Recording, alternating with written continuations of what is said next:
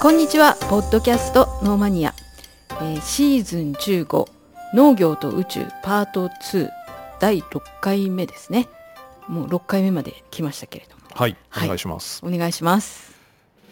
えー、6回目ですね。で、前回は、えー水耕栽培の話をしまして、でね。はい、水耕栽培、養液栽培の話をして、まあ、うん。月でうん。農業するには、えー水耕栽培、養液栽培が、まあ、都合がいいんじゃないかなっていう話と、あと資材としてロックウールというものがありますよという話をしました。はい今あの月面で、まあ、人類が月に、えー進出して月面基地を作ってから、えー月面でどうやって食料を確保するのかっていう話から月面で農業しましょうとはいそういう話ですね。そうですね今ははい。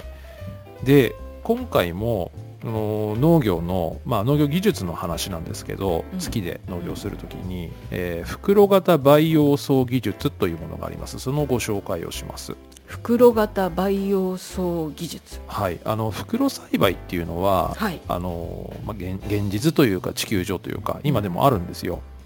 ああの鉢植えというか、まあ、よく鉢物栽培っていうん言うんですけどね。これ地球上の話ですよ。そうなんですかえっとあのブルーベリーとかはいはい。ラズベリーとかっていううん。ベリー系の果実ですね、あれを、えー栽培してるとこって見たことありますか？木が木がたくさんある感じがそうですね。あのブルーベリーとかはあの何年も同じ木からはい。実が取れるんですけど、ええ。あれ根元があの大きな鉢植えになってるんですよああの農園で作ってる場合はね。うん。ん。あのもちろんあの補助でね、はい。あのそのその場所のと、まあ、地面というか、うん。あの補助に植えてある場合もありますけど、うん。あの大きな鉢植えに結構あの、まあ、植木鉢といってもかなり巨大なものなんですけど、はいはい。あのそれに植えてある、えーブルーベリーとかあるんですよ。でそのまあ、鉢が、えっと、いわゆるその皆さんがイメージする植木鉢じゃなくて、え袋になってるものがあるんですよ。袋。はい、で袋の中に、まあ、僕らが培地と呼ぶものですね、はい。えーそれが入ってる場合があるんですよ。鉢の代わりに袋を使ってるっていう場合なんですね。あるんです。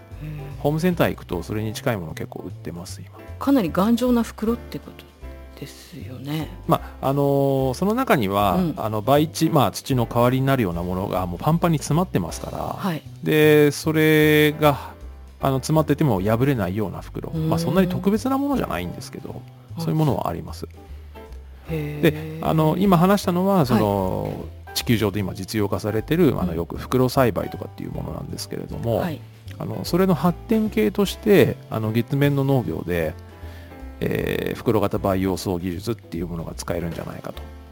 いうことが今研究されてます。されてますというかこれも実はもう実用化されてるんです。あの地球上のえっと植物工場なんかでは実は一部で使われてるんですねこれ。植物工場のイメージ？そうそうですね。はい。ははははは。いなんかえーちょっとイメージ湧きました、はい、あの同じ袋がいくつも並んでてっていう、あのーあ袋なんだあれ。袋ですね。あの袋じゃない場合もありますけどここはい。で紹介するのは袋です、はい。ただその大きな違いはなくて袋なのかええ。鉢なのか、はい。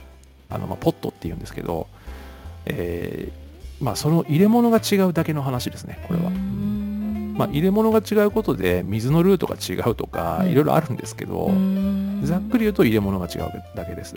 なるほど。はい、あの映画で言うと「マッドマックス怒りのデスロードで」あの妹誕生のあの あのアジトでこれ使ってるんです。けど、まあ、そんなことわからないですね。はいすいません。はい、すいません。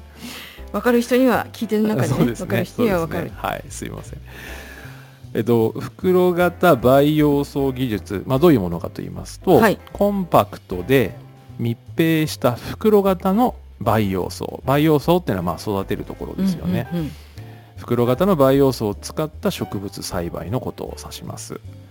パイプ不要でパイプ設備ほど場所を取らない。パイプってあの前回、えーお話しした、えーと養液栽培とかの時は、あのまあこうお水とうんかうん。溶液っていうあの液体肥料がぐるぐる回るっていうお話したじゃないですか、はいはいはでそのぐるぐる回るその水のルートを作るパイプですね。はい。パイプっていうの。これがいらないということです。あはい。なるほど。あのちょっと後で細かく説明しますけど要はそのえっと全体で循環させるんじゃなくて、うん。袋の中だけで循環させるんですよ。だからパイプいらないっていうことなんですねこれは。じゃあ袋の中に何でもかんでも入ってるっていうえっと袋の中というか、うん。えっと袋1個に対してシステムがあるっていう感じですね。その循環システムがくっついてる。だから袋の中というか袋にくっついて袋の外側に循環システムがありますよみたいなそんなイメージですね。うーんでうー。ん袋型培養層の大きさはだいたいまあ1リッターから2リッター程度なんで、まあ、非常に小型です。はい。で密閉型なのであの雑菌混入を防いでうん。病害虫のリスクもないとされてます、ほらすごいじゃない。そうですね。あのやっぱどうしても植物に病気ありますから、そうですね。あのかこういうの隔離栽培っていうんですけどはい。あのこれももう実用が全然されてるんですけどね。うーんあのーうんうんうん。これに近いものだと,、えー、と日本でも結構多いのはトマトの栽培なんかでは使われてます。密閉じゃないんですけどはい。密閉じゃないんですけど袋栽培で、はい。えっ、とあの一株ごとって言ったらいいんですかね。はい。あの苗一つもしくは苗二つ単位で、えー一つの袋。はいになっててでそれがいくつもあるんで、うん。その袋ごとって独立してるじゃないですか、でこういうの隔離されてるから、はい。隔離栽培っていうんですよ。でこういうのはあの病気が伝染しないんですよね。病気がどっかで発生して。うんっていうのがまあ一つのあのメリットだとされてます。この場合月でやる時もはい。月でやる場合はまあ密閉型なんですけども、えー雑菌混入を防いで病害虫リスクが少ないと。でだから栽培効率がいいってことですよね。なるほどね、はいで、まあ、そもそも月には病原菌はほぼいないんですよ。真もともと空なので、ねそうですね、うん。うん。生物いないんで。はいはい。なんですけどやっぱ人が持ち込む可能性っていうのが大いにあるのであのこの点を考えてもメリットは非常に大きいかなとされてます。はい。であと密閉型なんで周期匂いが発生しないっていうのもメリットとされてますね、なんかメリットが多そうですね。そうですね。あのやっぱ匂い出ちゃうとあの月ってやっぱりその、まあ、前回前々回かな？あのモジュールの中とかその建物の中ですね。建造物、構造物の中で生活するし農業しなきゃいけないって話をしたじゃないですか。でもし万が一なんか匂い出ちゃうと、うん。その外界と隔絶されてるんで、うんうんうんうん。月面基地って、はいはい。で換気できないんですよそうでしょうはい。ね、まあ、空気を浄化するとか、はい。そういう設備はおそらくあの、うん。まああるでしょうけど、うん。ただやっぱ換気できないに、うん。あの地球上よりも換気するハードルって高くなるのは間違いないので、うん。まあ、匂いを出さないに越したことはないですね。そうですね、はい、そうですね。外と空気入れ替えられないですそもね。うんなんですよ。あでさっきもお話ししましたけどその植物に必要なお水とあとはい。溶液、液体肥料ですね、ええ。これはあの袋ごと袋内で循環して完結するシステムなんですよ。まあ、厳密にはその袋内というかその袋の周りというか、周りに、うん袋と循環システムがセットになってるんですよね。なるほどね、はい。すごいですね。なので使用する水量水の量を抑えることができると。あ循環させるから。そうですねでさっき言ったように1リッターから2リッター程度なんで少ない水で作れますよっていう設計なのでもちろんあのす全ての作物に対応できるかって言われるとこれそれはこれからのはい。研究の結果次第だとは思うんですけどね、うん。うん技術の進歩次第だと思います。ただまあこの袋内で循環して完結して使う水の量自体が少ないので、うん。水資源のない月面農場にはまあ最適であろうというふうに評価されてます。なるほど。はい。あのー溶液とかそのお水の量とか当然 AI でね自動制御するっていうことになるでしょうし、うんえーあのこのお水の流れの話さっきもちょっとお話ししましたがパイプが必要ないって話をしましたけど、あの地球上で現在使われている溶液栽培システムとかっていうのはあのさっきお話ししたように全体とかあとは畝ごとうん。にこう循環するっていう仕組みなんですけど、はい。この今ご紹介した月面での袋型培養層技術というのは個々の一つ一つの袋ごとに循環が完結するうん。ので、あのこれが大きな違いなんかすごい繊細な技術のような感じしますね。袋そうでごとにすね。そういうシステム。を外側に？まあまあそ外側あんまちょっとそこ捉えられないでほしいんではいすけど、はいはいはい、あの一つの袋ごとにはい。そういったものを作るっていうことですもんね。だから大事ですね袋。うん、まあただまあ何遍も言うようにこれ実用化はされてますんでね。はい。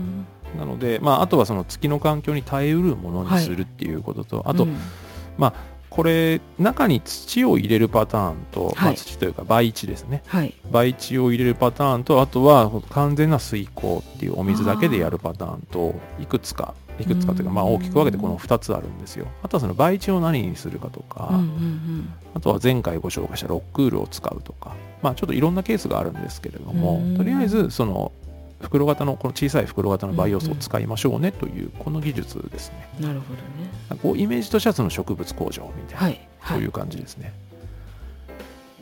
うんなのでこの便利といえば便利ですねですね。で、えっと、この技術、袋型培養層っていうのは、軽量なんですよ。軽いんです。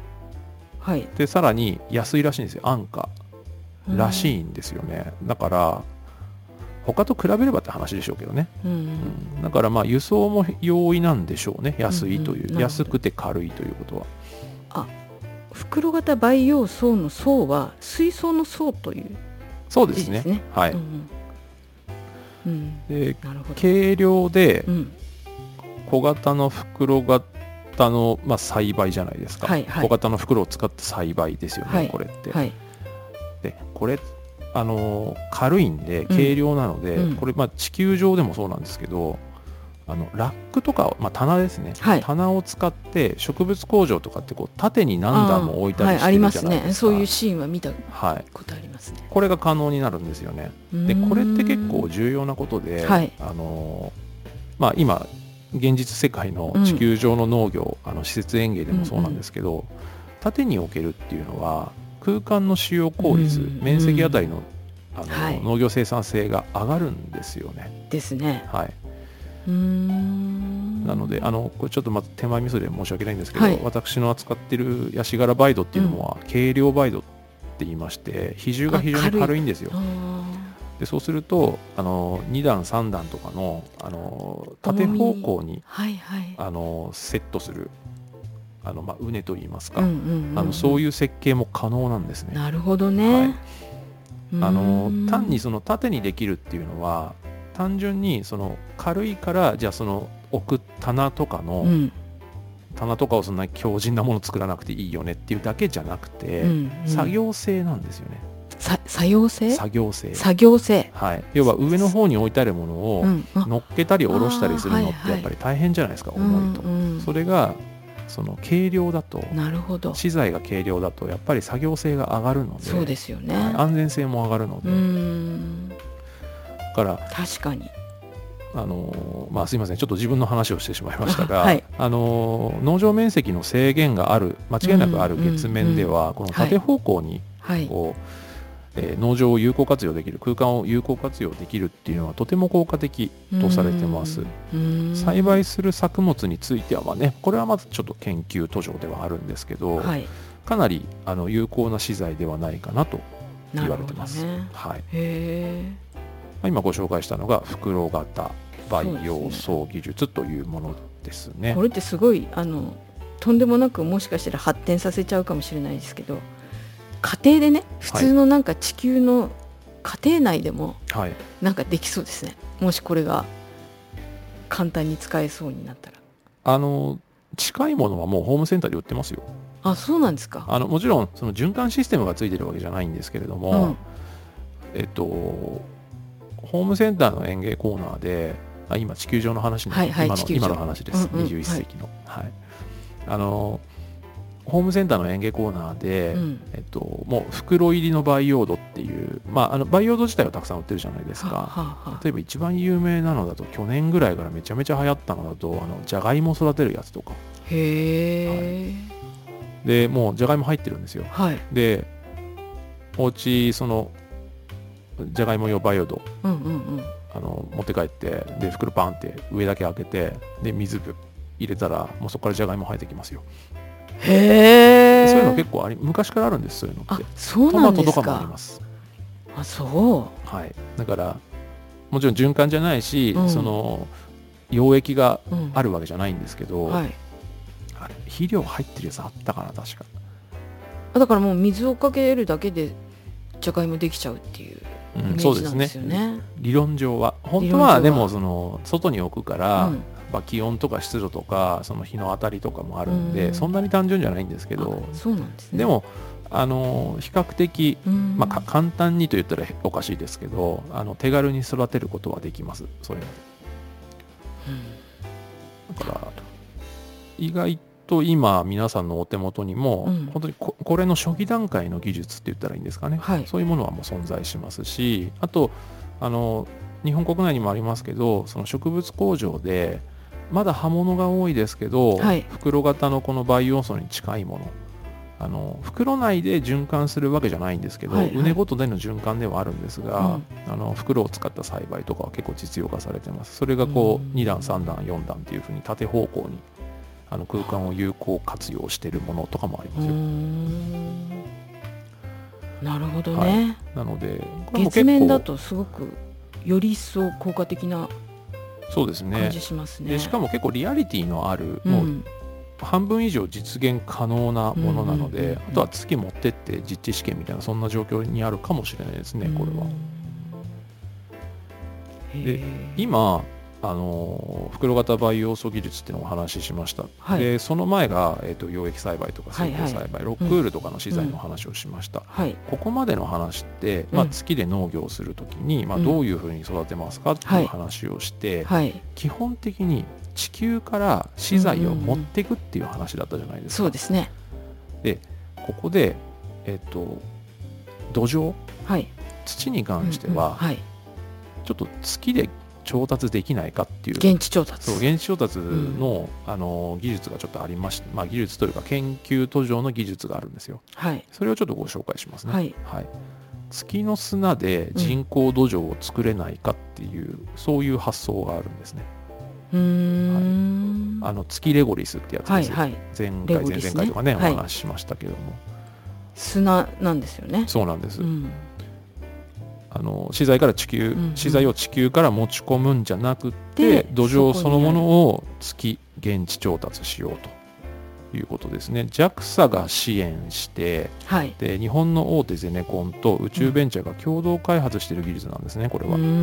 で月の砂、まあ、月レゴリスを植物栽培、えー農業可能な土壌に作り変えてしまおうという発想なんですよ。はいはい。すごいこと考えますよね。そうですねこ。でもこれが実現できたら一番いいいいんじゃない？そうですね現地調達っていうの。うんもちろんその農業月面の農場を作るときに、うんあの地球から資材持っていくのがゼロってわけにはいかないと思うんですけど、まあまあはいただ、はいあのどれか一つでも、うんでしかもかなり重要な土壌だけでも、うんうんうんあの月で手に入るんだったらはい。これはこんなにいいことはないと。そうですね。でコストもだいぶ変わってくるでしょうね、うんこれ。うん。これでこの月レゴリスを農業可能な土壌に変える技術どういうことなのかはい。あの簡単にご紹介しますね、はい。えー月の砂、まあ、月レゴリスですね。うん。これを約1000度という高温でまず焼き固めます。でそうすると、まあ、熱を加えるんですね、そうするとこの肉眼では見えない細かい穴が開くんですって。はい。この月の砂レ月レゴリス自体が多孔性物質に変化するんですよ。多孔性っていうとたくさんの穴穴が開いてる物質っていうことですね。そうですね。あのあのざっくり言うとうん。軽石みたいな感じです、あ多孔質の物質なんーですよ。砂が？砂のになるらしいです。そのちっちゃいちっちゃい軽石みたいになるそうですね。そうですそうです。うーんでこの多孔性物質に変化した月レゴリスに、はい。独自技術で培養した微生物を吸着させるそうです、ほうほう。で微生物が促すこの分解とか発酵作用があるんですね、はい。でそれによって月の砂が植物栽培農業に適した、えー人工土壌に変化するそうです。この独自技術で培養した微生物っていうところがポイントなんだと思うんですよね。そうですうん。ね。まあ、非常に難しいですけどね、これ。まあうん。このでこの微生物自体はあと病害虫に強い性質を持ってるらしく、えー人工土壌自体もはい。あのこの微生物で、えー分解発酵されてるんそで人工土壌も病害虫に強い性質を持つ土壌になるそうです。あそういったものをまあべ病害虫に強い微生物っていうのはもう分かってるんだ発見されてて。発見というかね。独自で開発したんじゃないですか、おそらく、うん、独自技術で培養ですから。なるほどね。はい。でこの微生物のはい。このベンチャーでしょうね。宇宙ベンチャーが共同開発しているところでしょうけど、はい。この微、えー彼らが作った微生物っていうのは、はい。えー分解発酵作用っていうのは均一らしいんですよ。ここが多分すごいんですけど、本当ですね。なので土壌の品質も一定になるということですよねだから土壌の性質品質が、まあ、もしくは物性とかがバラバラだと、はいはい。結構その農業生産ってかなり厄介なんですよ。すね。ん。なんですけどあのうん。やっぱこの土壌が均一であること安定してるっていうことであの農業生産が安定するっていうことにつながるはずなので、ここはかなり大きいんじゃないかなと思いますね。ん。なのですごいこと考えますね。うん、このなんか細かいね微生物とかの技術を考えてるの本当すごいなと思いますねこれは。鮮度で焼くって焼いたりできるんですか？月の中で。月の上で。できんの？ひまあ、ね。やる設備をなるあ、はい。作るんだ。なる高温で焼き固める設備を持ち込むってことですよね。ほど。はい、へえなので地球から月を月へ持ち込む資材を最小限に抑えるっていう点においては、まあ、他と比較して非常に優位性があるかなと思いますね。で月の砂を使う月面農業というなんかもうもはや SF ですよね、これはもう。SF の世界のアイデアかなと思うんですけどこれがすごくもう実現に向かってるなとう思うんですよね。んすごいですね、うんでもう一個だけじゃああの今土壌の話しましたけど、あの人工土壌を作っちゃいましょうって話をしましたけど、はい。ここまでずっとその栽培技術と、うん。それから土壌の話でした、はい。もう一個だけ光の話をあしましょう。今回ちょっとそこまでいきましょう、はい。あの植物栽培とか農業まあ絶対光って必要じゃないですか、うん。光源どうするのかって話ですよね、そうですね、うん。大事ですねで、まあ、宮さんもねなんか前回前々回かなあの確かえっと月だったらねあの直接太陽の光来るから大丈夫かみたいな話をしてて、まあでもそのあの太陽フレアとかね,、あの太陽風化とか、はい。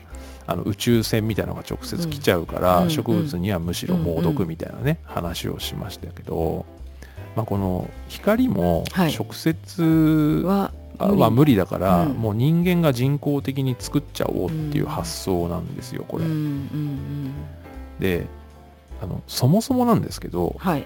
近年のうん。植物学研究では、植物にとっては必ずしも太陽光ってベストじゃないらしいんですよね。そうなんですか。らしいんですよ。ほーんあのね人間とか、はい。それから動物これ多分動物って哺乳類のことなんですけど、はい。我々人間や、まあ、人間を含めた動物は太陽光が一番なんですって。うんうん。我々に対しては、はい。これはあくまでも地球上の話ですかはらね、いはい。大気大気圏内で、うん。えーまあ、浴びるというか、うん。あの受け取る、まあ、太陽光っていうのは一番いいらしいんですよ。うん一方で植物にとっては太陽光が必ずしもベストではないらしく人工的に作り出した光ではい。植物の持つ力を最大限に引き出すことができるんじゃないかっていう研究が結構前から進んでるらしいんですよ。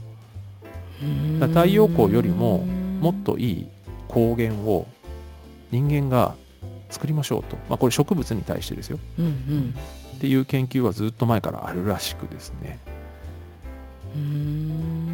これ結構すごい話ですよね。もうとんでもなく SF 的な発想だと思うんですよこれうも。ん植物栽培において太陽光よりも効果的な光源を人工的に作り出すっていうもうなんか太陽を超える話ですよねこれ。ですね。うん。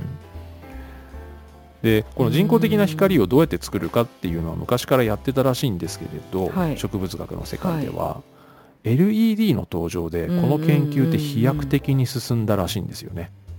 植物工場も LED ですもんね。そうなんですよ。はあ。でなんならあの ISS っていう国際宇宙ステーションでレタス作ってるって話したじゃないですか、はいはいあれも LED ですから。ね、うんうん。まあ他に光はなまあ LED が一番効率は良さそうですもんね。そうあの電気消費量も少ないし。まあ、他に光がないっていう発想で LED を使っていると思ってたんじゃないですか、僕ら、はそうじゃなくて LED の方が効果的だから LED を使ってるんですよ、へえまあ、LED は赤青緑とかの色を自在に変化させることが可能であって、はい。でその色を変えたり組み合わせたりっていうことで太陽光にはない光を作るっていうことができるらしいんですね。はあで自然界には存在しない光と、それから光量光の量ですね。はい。で自然光ではできなかった自然の光ではできなかった植物栽培の可能性を模索するっていうことがあの、まあ、この植物学研究の中では行われてるらしいんですよ。だからこの技術っていうのを、ええ。そのまあ、国際宇宙ステーションで現在使われてたり、うんうん。それの発展系を月面農場であのもっと応用していきましょうっていうことらしいんですよ。だから光源はもうそもそも太陽に頼る気がないんです。もう超 SF 的じゃないですかこれ。そうですね、はい。なんかそれともうなんかちょっと価値観がガラッと変わる感じですねあのずっと植物工場で育てた野菜とかもね、はい。出てきたりするけれどもはい。いややっぱりちゃんと日の光を浴びたそういう野菜の方が栄養価がたくさんあるんじゃないかってもう私すごい思い込んでましたもん。じゃないでもんですねそうじゃないっていうことうんですよね、そうじゃないっていうことですね。へえ。まあ、あのその LED の光でうん。人工的な光で、うん。あのきちんとその植物栽培の可能性を模索していくとうん。例えばその植物の持ってる、うん。えっと、栄養成分、まあ、ビタミンとかポリフェノールとかのをもっと効果的に増やすことができたりとか。あそういうのができるらしいですしあとそのこれ多分 ISS 国際宇宙ステーションでもそうですし、はい。あの将来的な月面農場でもそうなんですけど、うん。うん限られたスペースで作物を栽培する。ーはい。で限られた時間でうんうん。作物を栽培するじゃないですか。でミスれないじゃないですか,、うん。はい。だから LED ってやっぱ効果的なんですよ。こっちで操作できるんで、ああなるほどね、はい、太陽だったら、まあ、何かの事情で、うん。その必要な光量が減るとか、あとは当たらないとか、うんうん。なんかあったら困るじゃないですか、うん。そうですね、はい、エネルギー源だけ電源だけ何とかしておけば、うん LED はうんうん。なんとかなるんですよ。だからこっち側でコントロールできる光っていうことで、まあ、人工太陽みたいなもんですよねも本当ですう、ね、はい。い、やーちょっとこれはびっくり本当に SF 的ですし、はい。ガンダムのコロニーみたいな状態になってますよね、うんこれはもう。あとなんかこんな話確か手塚治虫先生の火の鳥かなんかで人工太陽の話なかったかな。ごめんなさいちょっとうろ覚えですけど。火の鳥を読んでないからわかんないけど、ですよね、うん。はいすいませ火んの鳥を解説しながらなんか追っかけてる他の人の小説を読みました。うんちょっとすみません 分かりにくくてなかなかついていけなかったですけど、今太陽まあ太陽作るんじゃないんですけどでも植物にとっては太陽に代わるものをこちらから供給してあげるってことですから、うん。ね、この話はすごいなと思いましたね。すごいこと考えるなと思いましたけど、うん。うん。なのでこんなことができるんですね。なるほどね、だからもうあの太陽に頼る気ゼロということです。はい。電源電電力があとは気になるとこ。ろまあそうですね、うん。うん。まあ、ただ電力は、うん。そのどうやってそれを維持するかはおそらくまあ太陽光になるんであろうと言われてますね、今のところは。ででしょうね。あのほぼ宇宙空間じゃないですか。うん。あの月面って。で地球上で、えー行われている太陽光発電よりも、うん。はるかに、うん。えー発電効率はいいらしいです。なのでまあ太陽光直ですからね。うんうんうん。うん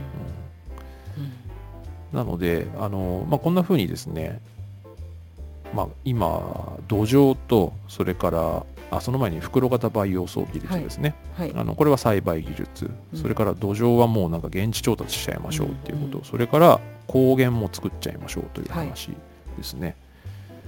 ここまでをお話ししてきました、はい。まあ、こんな技術で、うん。えーまあ、まだまだ実用化はねあとうん何年もかかるでしょうけれども、月面まで行ってで、えーなんとか月面基地を作ると同時にうん月で農業をしましょうと、ですねう。ん、だもうかなりあのプロジェクト自体ははい。具現化できてるってことですね、あとは行くだけぐらいな感じになってますよね。今はい。うんなのでちょっとこのテクニカルな部分もね、えええっと前々回前回今回ぐらいかな。ちょっとご紹介をしてきました、はい。はい。だいぶ後半は SF 的な。でもこれ現うん、実現実に行われてるっていうことですもんね。研究は。研究が行わわれてるしもう計画立案されてるということですから、まあすごいですよね,、これうんね。というお話をしてまいりました。はい。はい。ありがとうございます。で今回はここまでにしまして、はい。えー次回ですね。え。次回は最終回ですかねうん。はい、えー最先端技術の応用っていうところですね、はいあのこのこまで話してきたあの最先端技術の、まあ、いろんな計画ですね今日お話し、今回お話ししたこともありますけど、はい。ここら辺が、まあ、今後どういうふうにうん。あの影響してくるのか我々の生活にみたいなそこら辺もちょっとお話しできればなと思っております。はい。はいわかりました。今回はここまで。はい。はい、ありがとうございありがとうました。ございました。